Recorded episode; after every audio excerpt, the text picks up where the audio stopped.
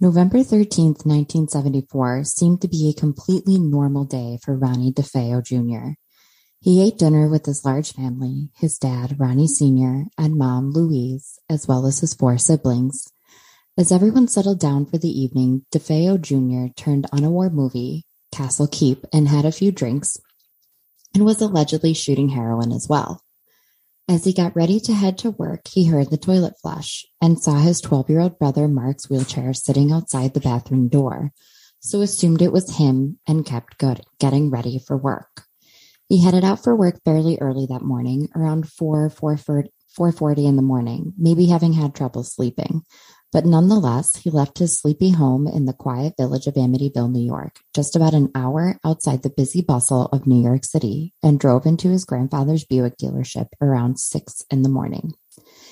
Not really feeling the work scene that day, Junior, as we'll call him from here forward, gave his girlfriend of roughly six months a call. He told his girlfriend, Mindy, that he'd be leaving work early and wanted to meet up with her. And so around 12 p.m., that's exactly what he did. As he was on his way to see her, he passed a good friend and drinking buddy, Bobby Kelske. So they turned around and pulled over for a little attaboy chat, making plans to meet up at the local bar, Henry's Pub, a little bit later. This is a place that they were both seen together quite often. And Henry Henry's was only a little bit down the road from the DeFeo house, uh, just a short walk for Junior. After a bit of Christmas shopping and hanging around with Mindy, Junior began to call his family home. Now, why? I'm not entirely sure because from what I understand, Junior didn't really have a great relationship with his parents and he was kind of known to be a hoodlum. He was kicked, kicked out of his middle school. He was then sent to a private school. He was kicked out of there, told he couldn't come back the following year, went to Amityville High School after that. And he was just kind of like, he was a no good kind of kid from what I understand. And he even tried to, his dad tried to get him into the service but it seemed like someone higher up in his family, a grandfather on his mom's side, actually paid someone off to keep him out of the military. So it's not entirely understood to me why he would be calling his family because it kind of sounds like he's just checking in on them. And that doesn't really make sense to me. Anyway, though, no one answered after multiple attempts and completely unrelated, not showing any concern or anything for them, he decided to head back to meet up with Bobby and promised Mindy he'd see her later at about 7:30 or so later that night. Except he never made it back to her because on November 13th, 1974, Ronnie DeFeo Jr. sat down at his favorite bar, Henry's Pub in Amityville, New York. It was just after 4 p.m. and after a few drinks, he got up and left saying he'd be back shortly. Well, just about after 6 p.m., he came running back into the pub completely out of breath and shouted to his friend Bobby that his parents were dead. Ronnie's parents had been shot.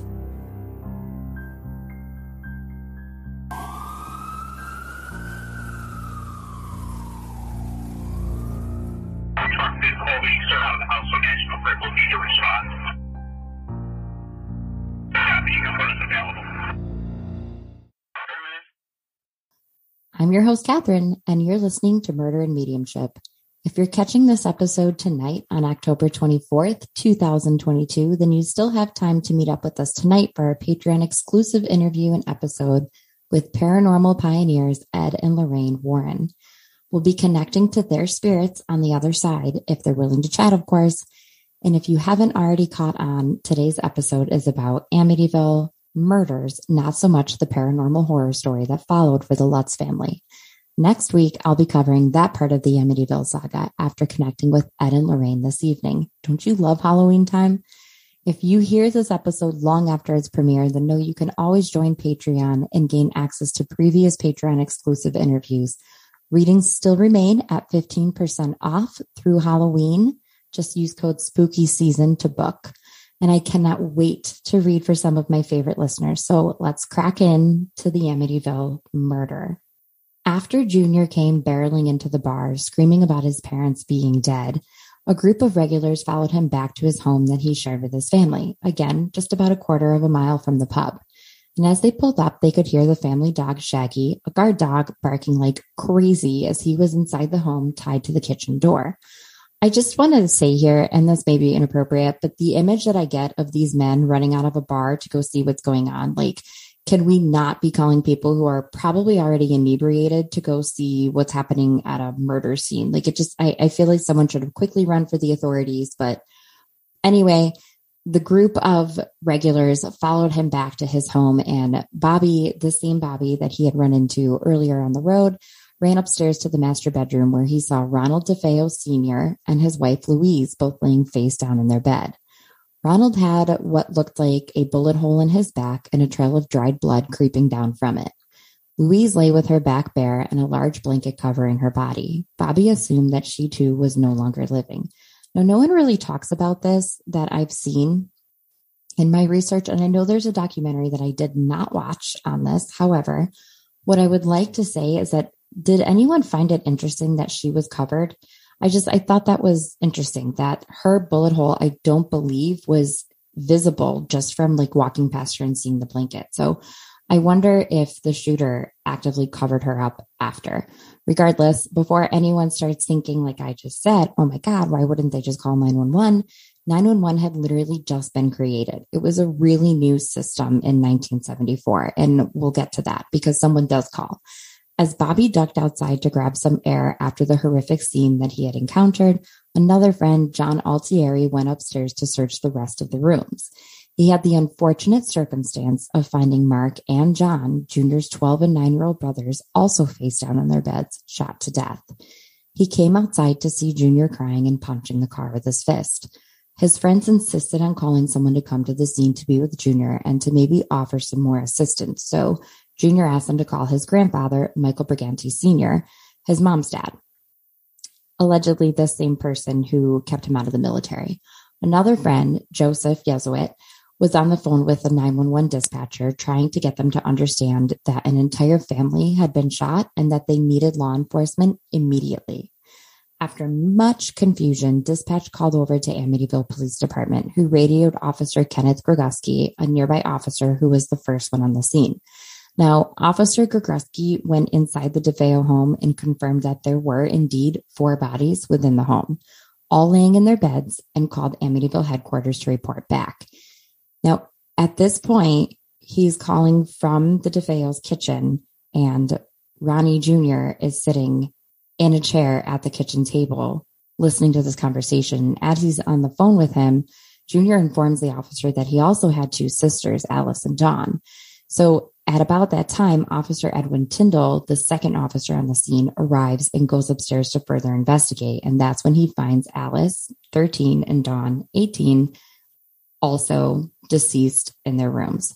Now, Amityville was a small and quiet town. Law enforcement was far from prepared for something of this caliber, as evidenced by the one and only detective for the homicide department arriving with his homicide squad.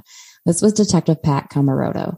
As he made his way into the home, he found Junior being questioned by another detective in the kitchen of the DeFeo home. Junior was telling the authorities that he suspected Tony Mazzio, a mafia hitman who was a friend of the family's at one time, but had since had a falling out with Junior. And maybe that was his reason for killing the entire family. This may have made sense to some, though. It's not as crazy as you would think because most of the victims had been found face down. I'm sorry, all of them had been found face down with their hands extended above their heads in what was known to be common with mob killings. And neighbors knew that the DeFeo family had connections with the mafia. In fact, Ronnie Sr.'s uncle Peter was a captain in the Vito Genovese crime family. The use of the mafia and their protection was screamed at various people, both by Ronnie Jr. and Sr. They were not shy about throwing these connections around. As all of this unfolded, Mindy arrived late into the evening, just before they took Junior into the station for more questioning. So as she arrives after countless attempts to reach him who failed to show up for their 7:30 date, by now detectives have separated Bobby and Junior, who were initially being interrogated together, and had also turned the neighbor's kitchen into a temporary headquarters from which they could talk to Ronnie and a few others while allowing police to investigate the crime scene itself. At this time, officers wanted to get Junior down to the police station as his story was already starting to have holes in it and he already had a rap sheet that included grand larceny and robbery. Not only that, but he had a reputation in the community for being a drug user, LSD and heroin being his drugs of choice. He wasn't someone that was really readily trusted, if you catch my drift. So before being escorted to the first precinct around 8 p.m., he willingly gave them a written statement that he had been at home the night before until about 4:40 in the morning when he had left early for work in Brooklyn, as we already stated. He recounted to the authorities how he had seen his younger brother Mark's wheelchair in front of the bathroom floor, excuse me, bathroom door, and had heard the flushing noise. The investigation of the home itself seemed to have mostly taken place in the rooms where the bodies were found. And a lot of people kind of point to this as not being a very thorough investigation because not much else had been searched. Even Junior's room wasn't thoroughly searched because no one was found in there, though they did confiscate two boxes that were taken into evidence that identified types of ammunition, one of them being 35 caliber bullets. Police also recovered several guns that hadn't appeared to have been shot in a very long time, but they were taken into evidence. What they didn't immediately tell the public was that they also seized a revolver, two pistols, two rifles, and a shotgun from various rooms in the house. And I believe most of them belonged to gun enthusiast Ronnie Jr. No shell casings were recovered from the scene, which did further perplex police, but the murder weapon hadn't been found yet either. Once they were down at the station, a family friend and attorney, Whistling, showed up letting the authorities know that he was there to see his client, Ronnie DeFeo Jr. The police sent him to another precinct and gave him the runaround. They told him that Suffolk County had it now, and they were basically just making sure that he'd be running circles and arguing with authorities late into the night to keep him away from Junior. Evidently, authorities had also asked to keep Junior separated from his grandfather and anyone else in the family who tried to speak to him or help him. Interestingly enough, though, the Suffolk County Police Department had just been exposed by a local newspaper, Newsday, as being incredibly corrupt and, and using illegal tactics in their interrogations that were absolutely forms of police brutality. Their denial of, represent- of representation to Junior was absolutely illegal and not shocking, according to many people who were involved in this case. At one point, still without representation, Junior was told they were going to do a paraffin test to check for gunshot residue. At this time, Junior asked for a lawyer and a lawyer was not presented. He's still not under arrest, okay? He again asked for Richard Hartman, this time someone by name, his previous representation in his grand larceny charge, and another friend of the family. Hartman was never notified, and still Junior had no attorney present. After the paraffin test around 9 p.m., they transferred him to the fourth precinct where he again asked for his lawyer. Back at the DeFeo house, the rumors about the abuse in the family and the drug use was starting to be discussed, and it was evidently known within the community that Ronnie Sr. beat his wife and his kids, and according to Junior, he had to step in multiple times to take the ass kicking from his mom instead, so that she wouldn't have to. One of his uncles was sharing with a detective about Junior's regular drug use as another family member hushed him and warned him to keep family business to themselves. At this time, Junior was sticking to his allegation of the murder being mob related. Still, his attorney was being denied access to him. A friend of Junior, Stephen Hicks, came forward to the police and told them that Junior had recently brought a newly purchased 35 caliber Marlin rifle to his house to show it off. And while he was there, he'd accidentally fired it into the living room floor, which just like blows my mind because if you're going to have guns, please be safe with them we're not going to get into anything political here. No one cares what my gun beliefs are or are not. But if you're going to have a gun, don't be shooting it into people's floors because you're stupid with it. Anyway, I digress. Fortunately for police, that bullet had not yet been recovered. Now, Dr. Adelman, the deputy chief medical examiner, in his examination of the bodies, found that they had all been shot and killed with a 35 caliber rifle, much like the one Hicks was talking about. So a team went to the Hicks house in hopes of recovering the bullet after a failed attempt by a detective to crawl under the house to find it himself. What they found was a perfect match to the bullets used to kill the DeFeo family. Still, he held on to his innocence as his walls crumbled around him. Mindy told authorities that Junior was still abusing drugs, mostly heroin and LSD. His probation officer confirmed that of the 15 random urine tests administered between June and October of that year, Two had traces of quinine, a substance used to dilute heroin, and he remained a primary suspect in the robbery of his grandfather's dealership. That is a heist that I did not get into for this, but essentially, he and a friend had stolen money from his grandfather's dealership that they were supposed to be depositing into a bank, and then they claimed that they were robbed. although they never showed up to give statements at the dealership, at the police station, even though they were supposed to. And his father, Junior's father, was highly suspicious that it was him. I imagine the grandfather was highly suspicious. And this was like typical behavior for Ronnie DeFeo Jr. So no one really was surprised by his robbing his grandfather's dealership. It was this that kind of seemed more shocking. But on November 14, 1974, authorities officially arrested Ronald DeFeo Jr. for the murder of the DeFeo family. He had told police that he left his home around 4 4:40 in the morning of the 13th, and in doing so, he actually placed himself right at the scene of the murders during the murders, despite saying he was innocent. Multiple neighbors heard the dog barking like crazy between 2:30 and 3:30 that morning, and according to the medical examiner, the family appeared to have been dead since at the very latest 7 a.m at the latest 7 a.m. Thanks to neighbors, that time was narrowed down to about 3 a.m., and Ronnie put himself at the house during the murders. While he confessed in an eight page written statement, every oral statement he gave contradicted the next. His statements remained considerably vague and then would be littered with occasional graphic details. Most importantly, he was able to draw a map of where he had tossed the rifle into the river near his house before driving to Brooklyn for work. On his drive to work, he had decided to take a different exit than normal and emptied the contents of a pillowcase into a storm drain. The pillowcase had contained the shell casings, bloody clothes, a rifle carrying case, and a few boxes of live ammunition. All of it was found by detectives exactly where he said it would be, at the intersection of Seaview Avenue and 96th Street in Brooklyn, New York.